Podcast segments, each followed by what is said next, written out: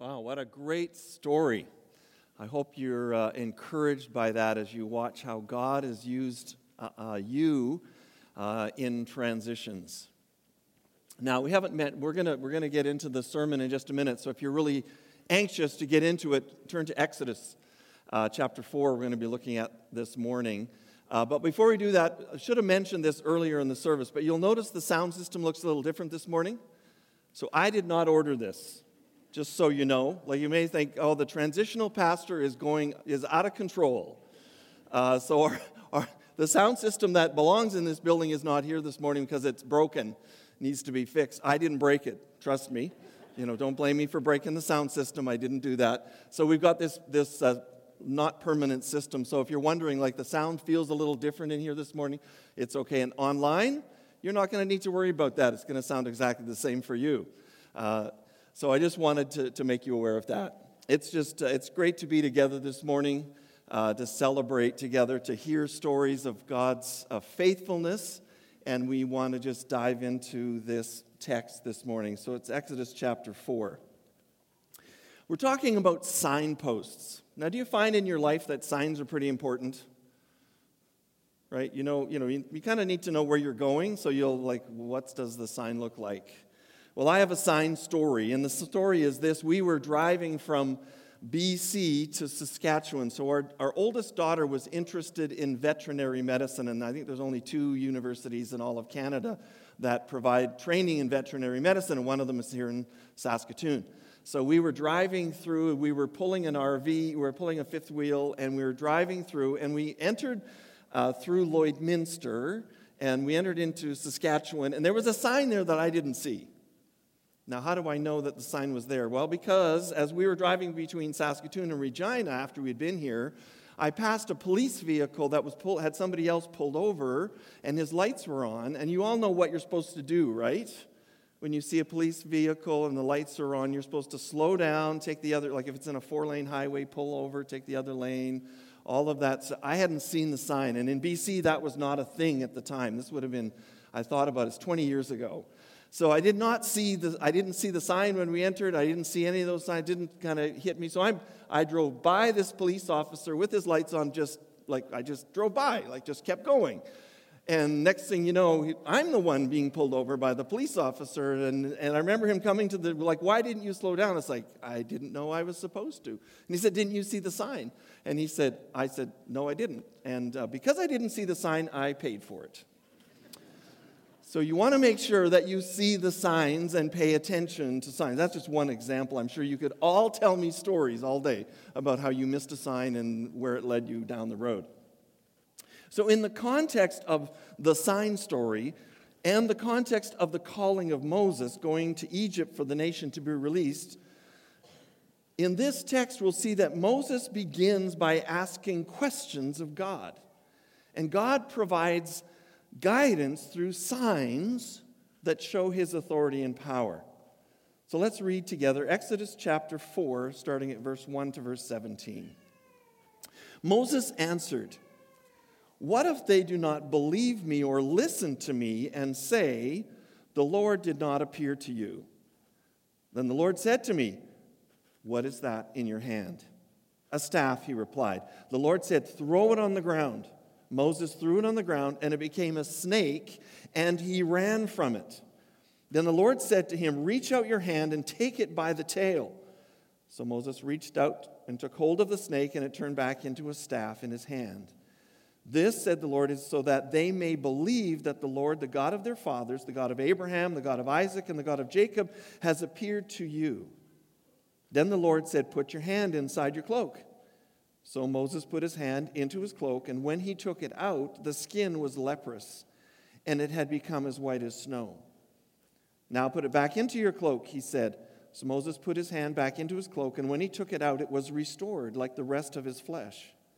Then the Lord said, If they do not believe you or pay attention to the first sign, they may believe the second.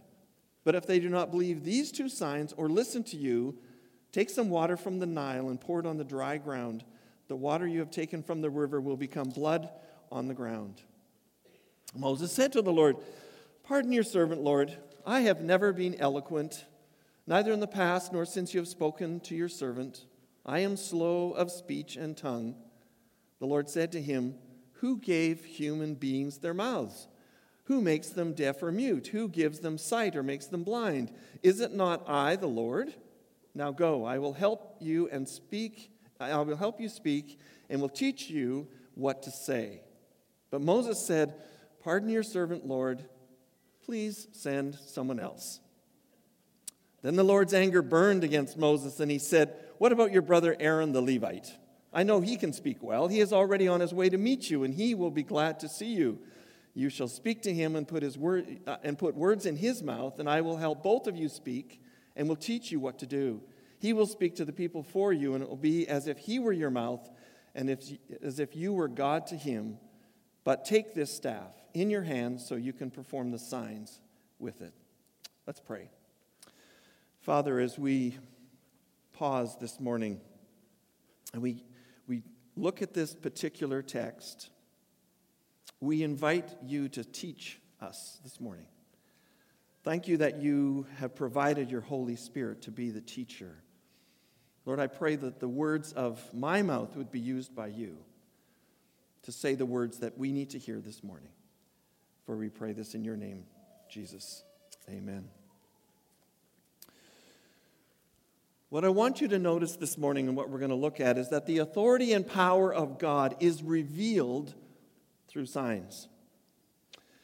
It's not the only way, but it is the way that we see in this particular text. What was the purpose of the signs that God gave? Simply this He wanted to show Moses that he had the power to do these things and that he was giving this power to Moses to point people, both Egyptians and Israelis, to him.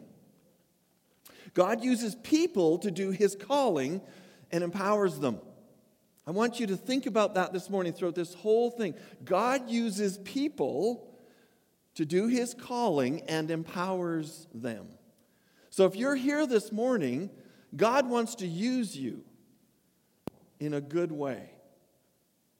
I, I just love the story that Marianne shared with us of how many of you got involved. Some of you, it was maybe just writing a check, giving some money. Some of you, it was actually being on the team, meeting new people coming to the country, finding places for them to live, providing for them relationship and connection. God uses people and empowers them. God's calling on Moses' life that we looked at last week is now being given the authority and power to do what God had asked of Moses. When God calls, he also provides what we need. I think of Laverne, who's going to Panama, and God has provided for her to go. The mission agency won't send her unless her funding is in place. And I, you need to know that her funding is in place. And it is because you have participated with her. God uses people and he provides. So, what did God provide for Moses to be able to go and do his work? Let me give you three signposts this morning. First of all, in verse, verses 1 to 5, we see he just simply uses a simple article, just something that everybody would have. Uh, if you are a driver here this morning, if, if I were to say, What do you have? You say, Well, I have my car keys, I have my fob, whatever. I have, I have that. Everybody who's a driver carries that around. Whatever it would be. There'd be. So this was just something really straightforward, a simple article. It was his staff. He was a shepherd, and every shepherd, every shepherd would have a staff that they would carry with them. And it would be very personalized. It was a normal instrument for him to have in hand. And God simply says to him, Take this normal thing that you have and throw it on the ground. And he says, Well, I've dropped it numerous times. Nothing's happened. So he throws it on the ground, and all of a sudden it becomes a snake. Don't you think his response was amazing? Would that, would that be your response? It's a snake. Would you, like, oh, cool? Or would you run away from it? Yeah, I'd be the one running. Uh, I've been to Thailand a few times, and the snakes there are like this big around and, and 30 feet long. It's like I wouldn't ever want to meet a snake like that, ever, in any location, never mind a, a small one. So it, it's a, it turns into a snake. He runs away from it. What does God say? Okay, now go to the snake. So realize, I mean, walk yourself through this. There's a snake, you've run away. Now it's like it's moving around. I don't know, it's not just laying there, it's a snake, it's moving. And he says, Go and grab it by the tail. Is that the right place to grab a snake? That is not the business end. You grab a snake by the tail, it'll just whip around, and the business end will be in your face. Like it's counterintuitive. So if you, you, know, you work with snakes, you want to grab it by the head. And he's saying, no, no, don't grab it by the head. Grab it by the tail. Like a, a, a work of faith to grab it by the tail. And he grabs it by the tail, and it turns back into his staff. Now, God's really clear about why is this happening. He says, so that people will believe Moses has seen God. I want to pause right here because it's important for us to understand that when God uses signs, why does he do it? Sometimes, you know, we, we can stop and go, well, I'm, I'm just such a good person that God gives me signs. It's like actually, God gives us signs and wonders, the New Testament talks about, so that people will be pointed to the gospel and to Jesus. That's why he gives us signs. Not so that we'll feel good, but to point us to Him. God uses the things in our life to show us His power and authority. He uses them for His purposes. John writes a similar thought in his letter to the church in 1 John chapter 1 and verse 3, where he says to the church, "We proclaim to you what we have seen and heard, so that you also may have fellowship with us." You notice, let's just pause. What we have seen and heard, our experiences are what we want to tell you about. And then he goes on to say, and our fellowship is with the Father and with his Son, Jesus Christ.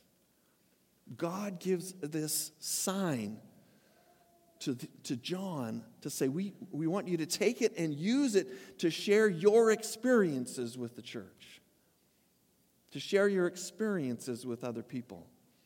God does works in our lives the transformation in Jesus Christ. He does that work in us. Why? So that we're transformed, absolutely. So that our life is changed, absolutely. But also so that we can share that with others. That's the calling of the gospel. It was John's experiences with Jesus that enabled him to fulfill the calling that God had asked him to do.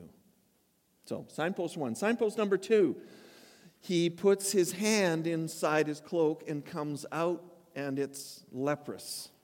Leprosy was a disease that was incurable, but it was also socially devastating because you were sent away from the community. You could not be with your family. You were, you were ostracized. Those who also had leprosy could join together, but you were not able to be in your home any longer to see that Moses, as he pulled his hand out to see that he had leprosy, would have been a death knell. He would have looked at this and gone, I can't do anything. I can't go home. I can't be with my wife. I can't see my children. I have to go and live away from the rest of society. So we read these stories and just think, oh, yeah, whatever. It's like, no, no, no, this is significant. He doesn't know if this leprosy is going away. And God says, put it back inside your cloak. Comes out. Imagine the emotional up and down of the, of the oh my goodness, my life is over. And then pulling it out, it being completely healed, going, thank you, God, this is amazing. This is beautiful. That's what was taking place. God healed him instantly. Why? To emphasize that God has authority and power over disease. People will see this action and understand the implications of the disease. So, in a crowd, as Moses would be saying, Let me show you this sign that God has given me to show you, he would have put his hand in his cloak, pulled it out. They would have all gone, and backed away. and then he would have put his hand in and come out the authority of God, the power of God over disease. Paul also brings this thought of how God uses difficult circumstances in our lives to honor Him and to show His grace and mercy. In 2 Corinthians chapter 1, verses 3 to 5, it says, Praise be to the God and Father of our Lord Jesus Christ, the Father of compassion and the God of all comfort, who comforts us in all our troubles. Why? So that we can comfort those in any trouble with the comfort we ourselves receive from God. For just as we share abundantly in the sufferings of Christ, we also so also our comfort abounds through Christ. What Paul is talking about is when we go through troubles and God is there for us, we can now say, This is something we can use moving forward and use it as God reaching out and touching other people's lives. For Brenda and I, it has really been about her MS. She has multiple sclerosis. You wouldn't know it. She does walk with a cane, that kind of gives it away. But there have been times where she's lost sight in an eye, like blind. There's been times where she's had it more difficult to walk, where she's had a lot of pain. And so, as we've walked this journey, it's also given us opportunities to share with people. Because people will say to Brenda, Why do you have a cane? And she will be able to say this, well, How do you cope with this?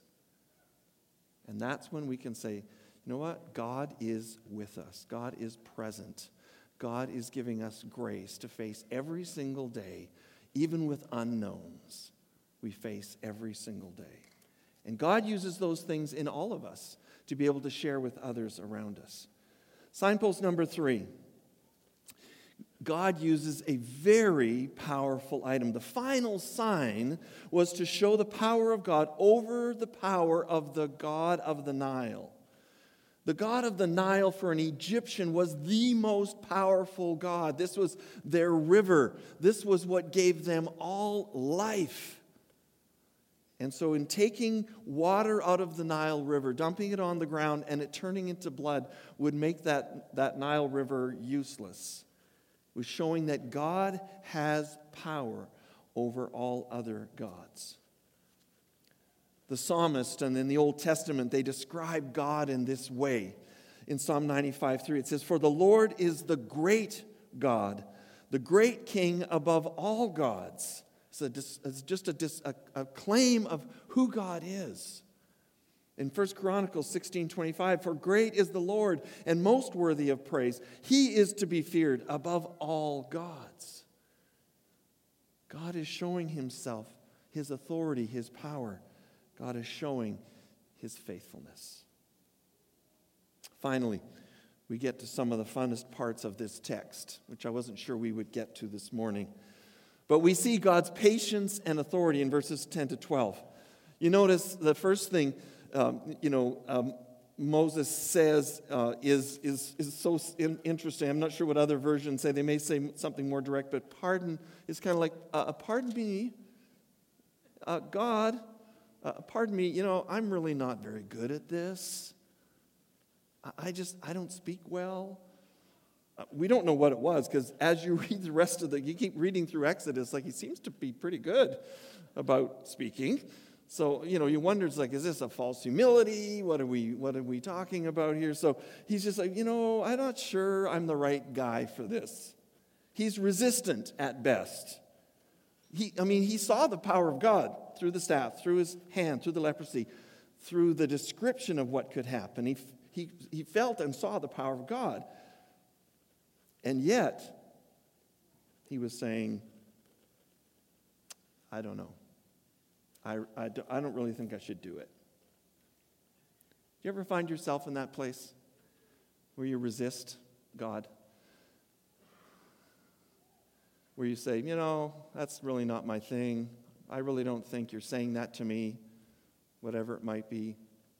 As a young man, that was, that was me. I, will be honest with you this morning. I, I did not want to be a pastor. I had a calling on my life very early, at the age of eight. And by the time I hit the age of 19, I had like, no, I don't want to be that. There's no way. Uh, I'm not interested. I, I thought of lots of other things I wanted to be, and lots of things I could do. and I started to pursue all of those things, and God wouldn't let me go. He said, No, this is what you need to do. Sometimes that's where we are. We resist the call. I want you to notice in this text that God is very patient. He doesn't just say, Oh, forget it, I'll go find somebody else. So God is also patient with us. When He calls us, when He gives us the tools that we need to do the calling, and then when we resist, He's still reaching out to us and calling us. He's patient with us. Peter speaks of this in serving. In 2 Peter chapter 3 verse 9 he says the Lord is not slow in keeping his promise as some understand slowness. Instead he is patient with you not wanting anyone to perish but everyone to come to repentance. God is patient. He wants us to come to him Lastly, God's patience is also seen in his provision. Verses 13 to 17. You know, Moses uses another excuse. You'd think that after one, he would get the message. But it's like, oh, you know, God, pardon me. You know, this really, this really isn't me. And then he does use the language piece. And he continues to give these excuses, and really he's arguing with God. Have you ever argued with God? I have. I've argued. I don't like this. Why can't this change? Why can't this move in this direction? I want it to go like this. And God's saying no, or wait, or I have a different way. It tells us here that God actually gets angry with Moses. I don't know what, what changed, maybe his tone of voice. It doesn't say he got angry with him and struck him dead. So God doesn't get angry and respond in that way every time, but he does it occasionally. In this situation, he just says, you know what? Here, listen, here's the solution. So God's patient, but he also provides. And he said, by the way, your brother Aaron is already coming.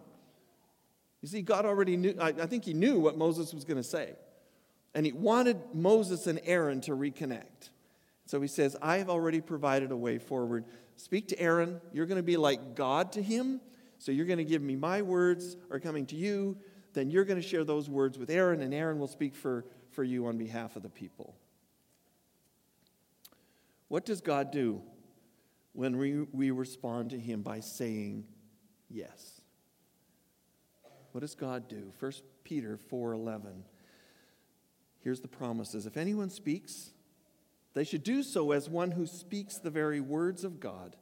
If anyone serves, they should do so with the strength God provides, so that in all things God may be praised through Jesus Christ. To him be the glory and the power forever and ever. Amen. God's purposes for us in his calling, in giving us the signs, is so that we will glorify Him. We will glorify Him. I'm going to invite the worship team to come up at this time. I want, to, I want us just to stop and, and I, I really believe this is important because the scripture is living and active. So I want it to be living and active this morning. And so I'm going to ask some questions of myself, of you, just as we think about this text, is like, how is it living and active among us? So I would say this uh, ask yourself this morning simply some things like, what is in your hand that God wants to use to help you and others know his power and authority? So, in your hand might be your life experience, it might be something God has given you to do in our lives, one of those things was as simple as God provided us a home for our family. That was, I, I felt like was an amazing blessing. It was a great place to host people. It, it had enough rooms for our kids. It was just, it, to me, it all worked out. Then when our kids grew up, uh, I said to Brenda and I talked about this. We said, I'm not, I said to, we, we talked together and said, we're not going to allow this home, something that's in our hands, just to be us banging around. Now, this is us, so don't, please don't hear anything. If you live in a nice house and a big house, don't hear me condemning anybody. I'm just giving you our story.